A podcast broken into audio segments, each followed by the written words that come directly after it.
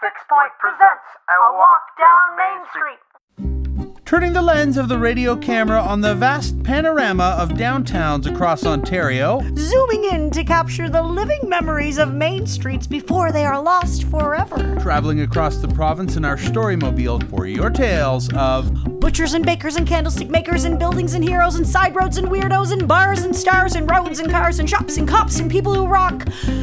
Because what we have found is everyone around has one or two telling tales of the town. Come join us as we take a, walk, down Main Street. Welcome to Windsor, I'm Sherry. and I'm Alison. Did you ever hang out at Fast Eddie's downtown? Have you strolled through Walkerville on your way to the Victoria Tavern? Or maybe you recall a first date at the Dominion House? When we parked our storymobile at the foot of Ouellette, right beside the Detroit River, we heard stories from Windsorites about everything from downtown's grit and Sandwich Town's history to the walkability of Walkerville. And learned that there is so much more to the City of Roses than a terrific view of the Detroit skyline. Downtown Windsor, I think it's dominated mostly by Detroit. Detroit is the backdrop, the Detroit skyline, which is beautiful, this great old skyline, and that is a part of the Windsor downtown topography. Well, I came down Ouellette Avenue and I thought, oh my gosh, it's so huge. And they're like, oh, no, no, that's Detroit. And, you know, we have one of the best waterfronts I've ever seen. a tremendous resource that Windsor has got. That waterfront just rocks. The water is life to me, and I morning and noon and evening I just come and stop by. To the morning I say good morning to the river. At lunch, how are you? And uh, when I go home, I live south of the window of the, the river, and I say good night, and I I feel energetic and refreshed. And, Ah, the Detroit River. I remember skating on the river. That was a long time ago, and swimming in the river, which I'd never do now. The first memories I had was when the Queen came down and we had street dance for her in her honor. It was her birthday and we celebrated from the river all the way past whatever. I'm sure people have talked about the fireworks already. They were the biggest fireworks at one point in North America. They went on for like 30 minutes. pretty spectacular, and it was one of the few events that drew a real large number of people. But I just assumed everybody had that. And when you tell people about it, they're like, you just have free fireworks. I'm like, yeah, there's three barges in the middle of the river. But Freedom Fest was super fun. Kind of marked the beginning of summer for a lot of people. The International Freedom Festival was this huge celebration that brought Windsor and Detroit together. And it would close down Riverside, and down Riverside would be lined with uh, with games and these sorts of things. And then down along the rivers where all the uh, where all the rides would be. Freedom Festival, I mean, it's printed tradition in our family forever. Yeah, we used to sit down there. My dad, that's there was what 12 of us out home at one time. Load us up in the old Woody station wagon. I went as a kid uh, with my folks. I still take uh, my kids. The earliest memory I had of watching the fireworks, I had to be about 12 years old. We always brought our bologna sandwiches and our Kool-Aid. It was cheap, but it was fun. We had a good time. We moved away to Amherstburg, and we'd still drive up to the city to come watch the fireworks. So, you know, to, to this day, I have my kids and my grandkids, and fireworks day, that's tradition. We had our own little party. And as I got older, I did the same thing with my son TJ. I taught him about old school, how it really was back in the days. There used to be plenty for kids to do downtown. I knew all of the movie theaters the Vanity, the Capitol, There was the Odeon? Odeon Theater, yeah. uh, the Palace, The Tivoli. First movie I went to was at the Capitol Theater, was The Sound Music. all of the Disney shows were usually at the Palace and the Capitol. I used to like those Billy Jack movies. I've seen them again as, as an adult. As an adult, I, fe- I think they're horrible, but uh, they're, but that is a special place in my heart because it's the first restricted movie I got into. We would hang around them as little kids, the back doors, try to sneak in. The Palace Theater, I had a good friend of mine, Keith Laird. He knew how to go up the um, fire escape ladder. It's kind of off the alley, get onto the roof, and there was like a maintenance door. We managed to get in that door, go down some stairs, and you're in the balcony of the theater, right? So we'd be like laying on the floor, kind of with our heads down, not to be seen, right, watching the movie. uh, So, I worked at the Palace Theater. Uh, I remember the gigantic boiler that was in, in the basement that had been there forever, and uh, we had to bail out uh, some days because when the rain came down on the street, uh, everything would literally come into the uh, basement area. And I remember a couple times having to uh, literally crawl underneath the theater. So, uh, probably one of the last people to ever uh, see what the undercarriage of, of that architecture actually looked like. In my younger days, that's when we were, did more courting and sparking in the in the back of the back of the theater instead. Now, let's pay a visit to the much missed Windsor teen hangout, Fast Eddie's. we used to go to Fast Eddie's. That's gonna be like the one, the one thing that you hear the most often. Fast Eddie's is something that I discovered, you know, you know, when maybe I was 13, 14 years old, and it was attached to this to this amazing block where the uh, where this Chrysler building now stands. Oh yeah, let's talk about Fast Eddie's because that was right on the corner. Right now it's um, Chrysler Canada. Yeah, Fast Eddie's was way cool. Way cool, yeah. Yeah. It was what to do, you know. Before you were 19 and you couldn't go to the bars, but you still wanted to come downtown, and we would go down to um, Fast Eddie's. They had the best air hockey table in all of Windsor. I remember there was this uh, game I used to play all the time. I forget what it was called. And you could play like pinball and all those like you know pick the stuffed animal up with the crane thing. Ultimate carnival atmosphere with arcade games everywhere. And that was back in the day, right? When you're playing like Pac-Man and all those arcade games. It's two floors of just crazy, crazy fun. Uh, Fast Eddie's, that, that wasn't just an arcade, it was a religious experience. Lo- oh, yes. I did go to Fast Eddie's, but with my brothers. That was the arcade place, right? Yeah. Now, when you're 13, 14, 15 years old, we were going down there for one main reason, and that was because girls were also going down there. My brothers were seven years older than me, is the one closest in age, and then they're each a year apart.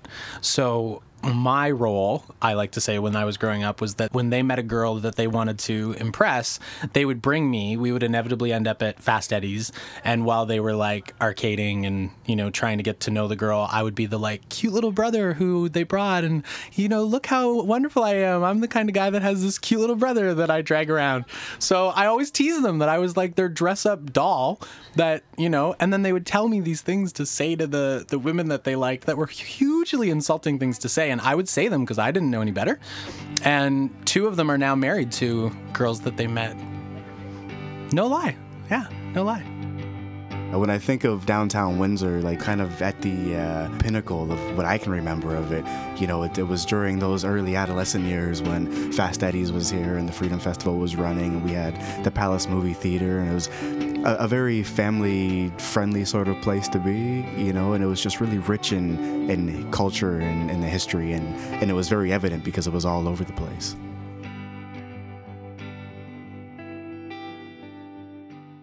Je vois du monde sur la rue.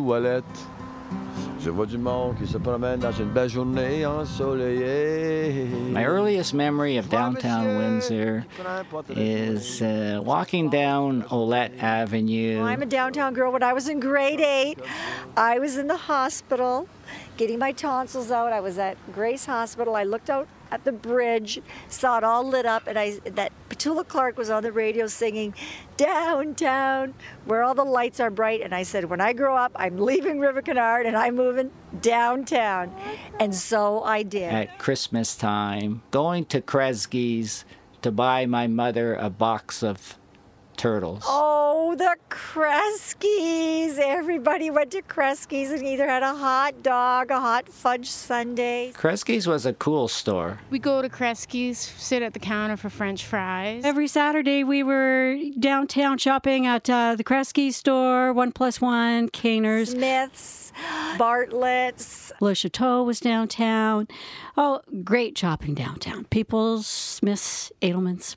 Loved it. Caner's a fashion. You know, we like them tweed sweaters and them dress pants, and yeah, that's me and my buddies. Yeah, yeah, that was the clothing store for us, Caner's, and uh, always had good deals. I remember my 21st birthday party.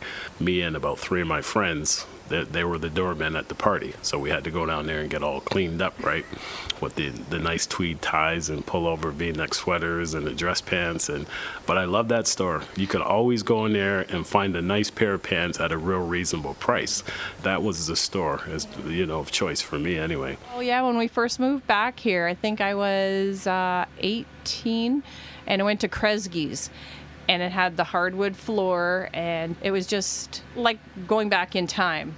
They still had the, the lunch counter with the stools, and you could still get a milkshake. And, you know, I remember I bought a couple pair of socks and I wore them till they fell apart because it was so sad when it closed because, you know, my nan would take us there when we were little. You know, now it's gone. Things change. So the mall happened, right? And then we started going to the mall to shop, you know, buying our t shirts and our blue jeans and that. And um, so one weekend we would go to the mall, and the next weekend we would go downtown. And more and more it got to be the mall, the mall, the mall, less downtown. And then Le Chateau moved over to the mall and Caners and. And there we had Steinberg's downtown, and then Steinberg's closed down. They moved to the mall, so they closed up downtown. And little by little, everything started closing downtown. And I remember walking downtown. It was about 78 or 70, 78, I think, and, and there was like no one down there. I think there was a recession around 19, when I remember, uh, 1979, 80, something like that, recession. And Windsor suffered a lot uh, over the years, uh, unemployment. It's had its hard times in that uh, a lot of the shops, like in many towns, moved out to the mall. Um, so there wasn't a lot of shopping, like everyday kind of shopping down there. And in 1999, the north end of Ouellette Street lost one of its most beloved and iconic buildings. That whole area, that block, the Norwich block, it's unfortunate, but that was probably one of the blocks with the most history in the city. That's still a bit of a sore spot. It was such an interesting hub for people in it to see that just not there anymore. It, you feel the absence. Yeah, there was a lot of fun things in the Norwich block. And to demolish that for what we now have as the Chrysler building is unfortunate. I still get mad at the city when I think of the fact that they tore it down. But that's also part of all the changes and with all the things that have happened to downtown, to still see that sort of resilience and that um, and that core grit. You still see it today in the amount of things that continue to open up, continue to change, people continuing to come in to invest. You know, it still has that character and that uh, determination. Let's take a walk a little east of the downtown core to a neighborhood known for its walkability. Welcome to Walkerville. I live in Walkerville, so I love Walkerville. It's one of the major walkable neighborhoods in Windsor. Well, I'm in Walkerville now. I, I see that as a place that stands out for me. I think I went to Walkerville before they really, really seriously called it Walkerville. It's really coalesced as a neighborhood now. It's so diverse, you know, you've got lots of different people in the neighborhood. It's very gentrified, that neighborhood, so people have been coming in, and these houses are just amazing.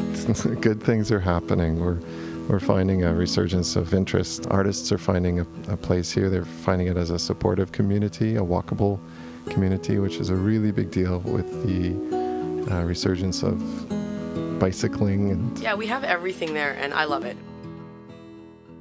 Though Walkerville is getting to be known for its walkability, it used to be home to a popular bridge for cars. I have a story, and it's about around the time of the demolition of the the Peabody Bridge. It used to be on Riverside Drive uh, at about Chilver. Yeah, there was this bridge that went up and it was rickety and it was only two lanes and uh, it was a little scary, but we called it ha- taking a flight over the Peabody, right? Can we take a flight over the Peabody?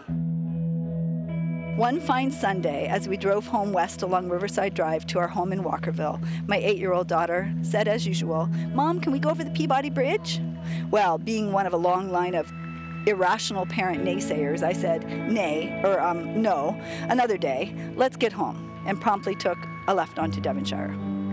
As I turned, I asked myself why I said no and scolded myself silently for not taking the extra few minutes to indulge my child's wishes. And anyway, I enjoyed a flight over the Peabody as much as she did. Imagine now, if you will, the horror I experienced as I approached the bridge on the very next day, only to find the Peabody barricaded for demolition. My heart fell, and if my daughter's face was any indication, hers not only fell, but instantly broke. Although the Peabody Bridge is long gone, Walkerville still retains its historic flavor. My house is um it's about 100 years old and it was built for the workers of Hiram Walker and it was one of the old row houses so it's pretty cool to live in that historic house and wonder like what went on here. I started acquiring property in Walkerville over 20 years ago when it was a very depressed area. Buildings were boarded up, there was uh, vacant properties. I noticed a change approximately eight or nine years ago when you had this renaissance or renewal. People started moving back into the area. Small businesses started opening up. I got a great co- uh, set of commercial office tenants that were coming back, and it's actually the owners of these buildings that have pride of ownership. They are the ones that have. That- That's the turnaround story here. It's it's great people that want to invest in their own buildings. I own a lot of real estate, but I get a lot of satisfaction from reviving older historical buildings. I can remember from early days going to uh, the Victoria Tavern. Every Saturday, they would always, and they still do, have an early band, the pocket band. And everybody from all over town would come, and there would be early dancing. Taloola Cafe. Well, I, I have to praise the proprietor, Linda, there. She was an early adopter for a very simple, veg friendly cuisine and um, really paved the way for a lot of what's happening in this community, I believe, in terms of a social hub. I don't think there's any other community that has the history uh, because of the distillery, the famous architecture. We've got Albert Kahn, Pennington, a number of architects that are, are very famous, I think, in North America that all resided and worked in Detroit during the, you know, the, the turn of the century. So all of these homes are unique. A lot of them were built for Hiram Walker executives. Uh, I think it's got character that is unmatched anywhere. The streets are wide, the boulevards are wide. People that own these homes have pride of ownership. They're coming back and buying these homes and doing things that are just great for our community and our neighborhood. I mean, it makes me proud to be from Windsor just watching what's going on here. Old Walkerville is full of history, but it's not the only proudly historic neighborhood in Windsor. Time to head across town to Sandwich Town. The main drag of Sandwich Town is, uh, is Sandwich Street. Yeah, if you're coming down Riverside, you'll get to the Ambassador Bridge, and as soon as you're west of the Ambassador Bridge, you transition into uh, to Sandwich, where we host some of the oldest buildings that exist, you know, in the province, really. Uh, that's why I love the Sandwich neighborhood.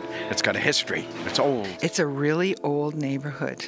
When I first came here, and it was like in the first two years that I lived in Windsor, I had my dad's old CCM bike. I would ride around these streets, and there was all these old places. Much of our, our culture and our history exists right in that spot. You know, before Windsor existed, you know, everything was down in Sandwich Town. You know, it's said to be, you know, one of the oldest communities on this side of Montreal. Of course, there was there was always the historical buildings like the um, the Duff Baby House, and the Beasley sisters were the fascinating people that lived there because they were ladies in their 80s, and they would literally bring you into their house and uh, and tell you stories that uh, you know this is where Chief Tecumseh was, this is where the the great people uh, of the history books, you know, stayed. There's uh, the Dominion House, which is maybe the, the second oldest tavern that's still running, you know, maybe in the whole country right now. It's not just a bar and restaurant, it's more of an institution. Uh, it's 139 years old. My relationship with the Dominion House, I was an accountant back in my 20s, 30s, 40s. Uh, this was one of my clients. Our first date was uh, on the uh, west end of Windsor, and it was called the Dominion House. The only plus was when I came here, I got a real good lunch. We went there, and we had a hamburger and a beer, and got to know each other, and it started from there. and I fell in love with the DH back then, and that's been 40 odd years that I've been uh, I've been coming to this establishment. Dominion House played a huge, huge part in uh, the history of Windsor, being it is the oldest running tavern uh, in Windsor and Essex County, and, and the third uh, oldest in southwestern Ontario.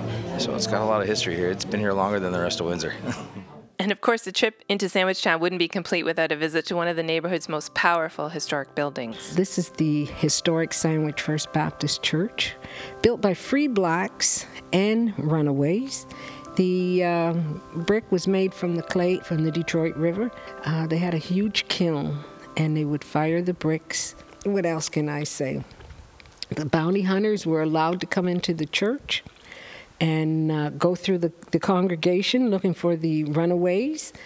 Now, when they came here, if they were spotted, and people could spot them because they always had the big brim hat And they always had that little sack on their back and their rifle because that's what they lived from that sack.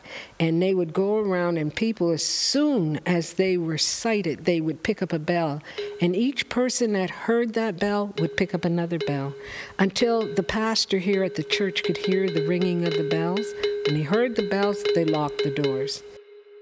And all the enslaved people that had run would go down under. And at the very front of the church, uh, there's a four foot drop, and those people would lay on their bellies and scoot to that four foot drop and stay there. Now, when the bounty hunter came to the uh, church doors and bang, bang, bang, bang, the pastor would say, There's a stranger at the door, let him in. And they would start singing this song. And there's always been a piano and there's always been drums in the church. Rosa Parks was a, a steady visitor here at uh, Sandwich First Baptist Church. A lot of people don't even know that. So, yeah, this is a, a church that's 100, next year will be 175 years old, older than Canada. and we've been worshiping here. God has kept the doors open, and we are so happy.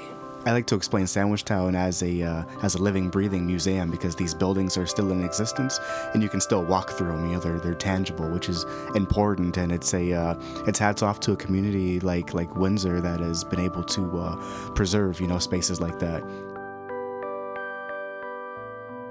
But Sandwich Town has its troubles too. Sandwich Town has just been decimated. I've, I've never seen a, a, neighborhood really get dumped on so much. Sandwich Town is still hung up on the fate of the Ambassador Bridge and, and Matty Moroun's ambition to twin the bridge. And this Matty Moroun blight zone separating Sandwich from the University of Windsor has just decimated that community. And so uh, the Sandwich Community Improvement Program really hasn't gotten into gear.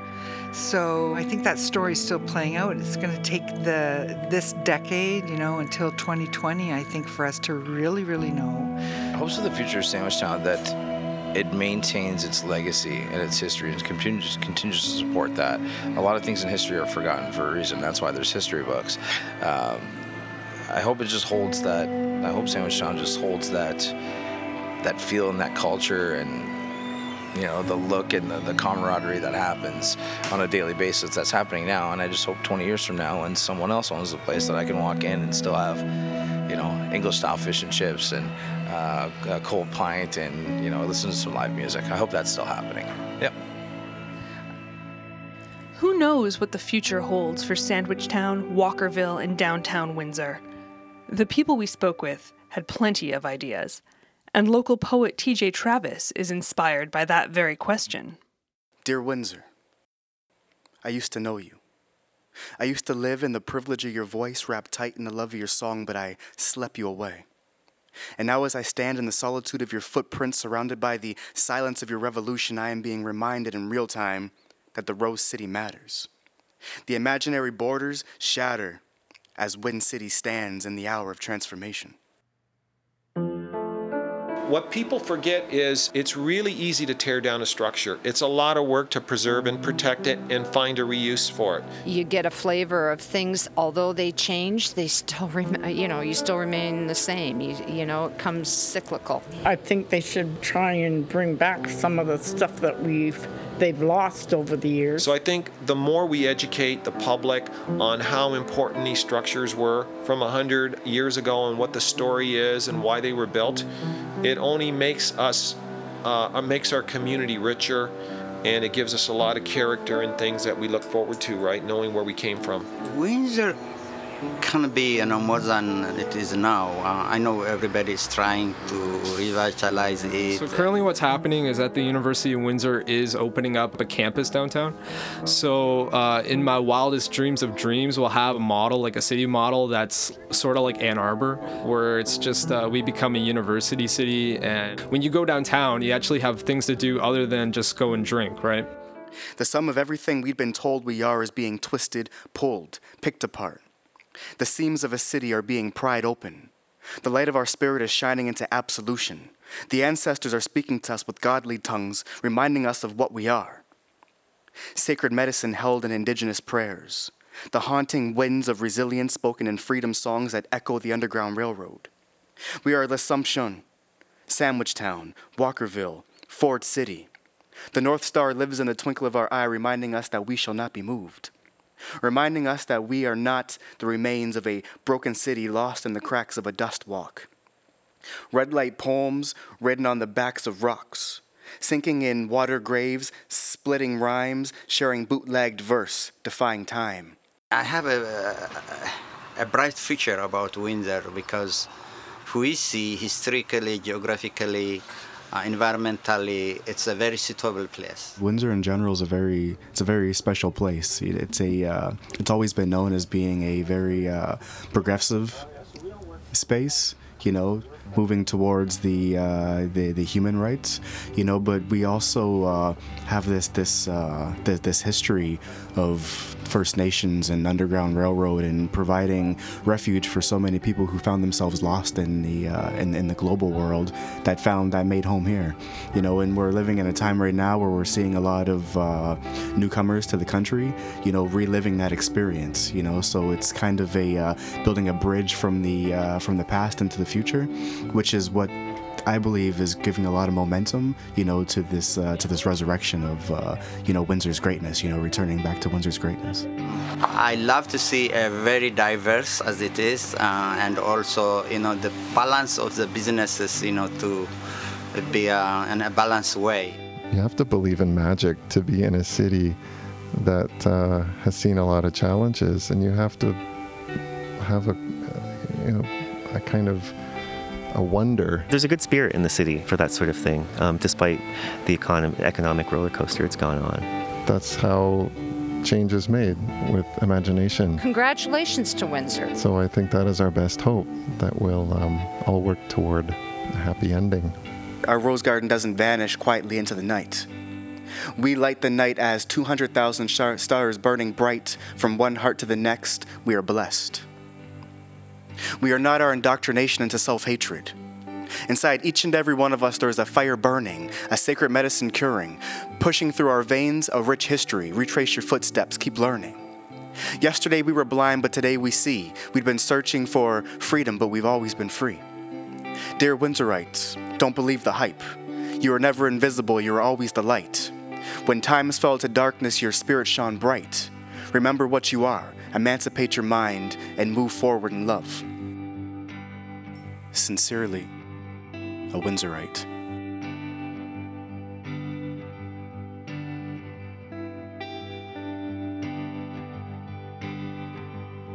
Thanks for tuning in. To hear more tales and find out when the Storymobile is coming to your town, visit www.thetaleofatown.com.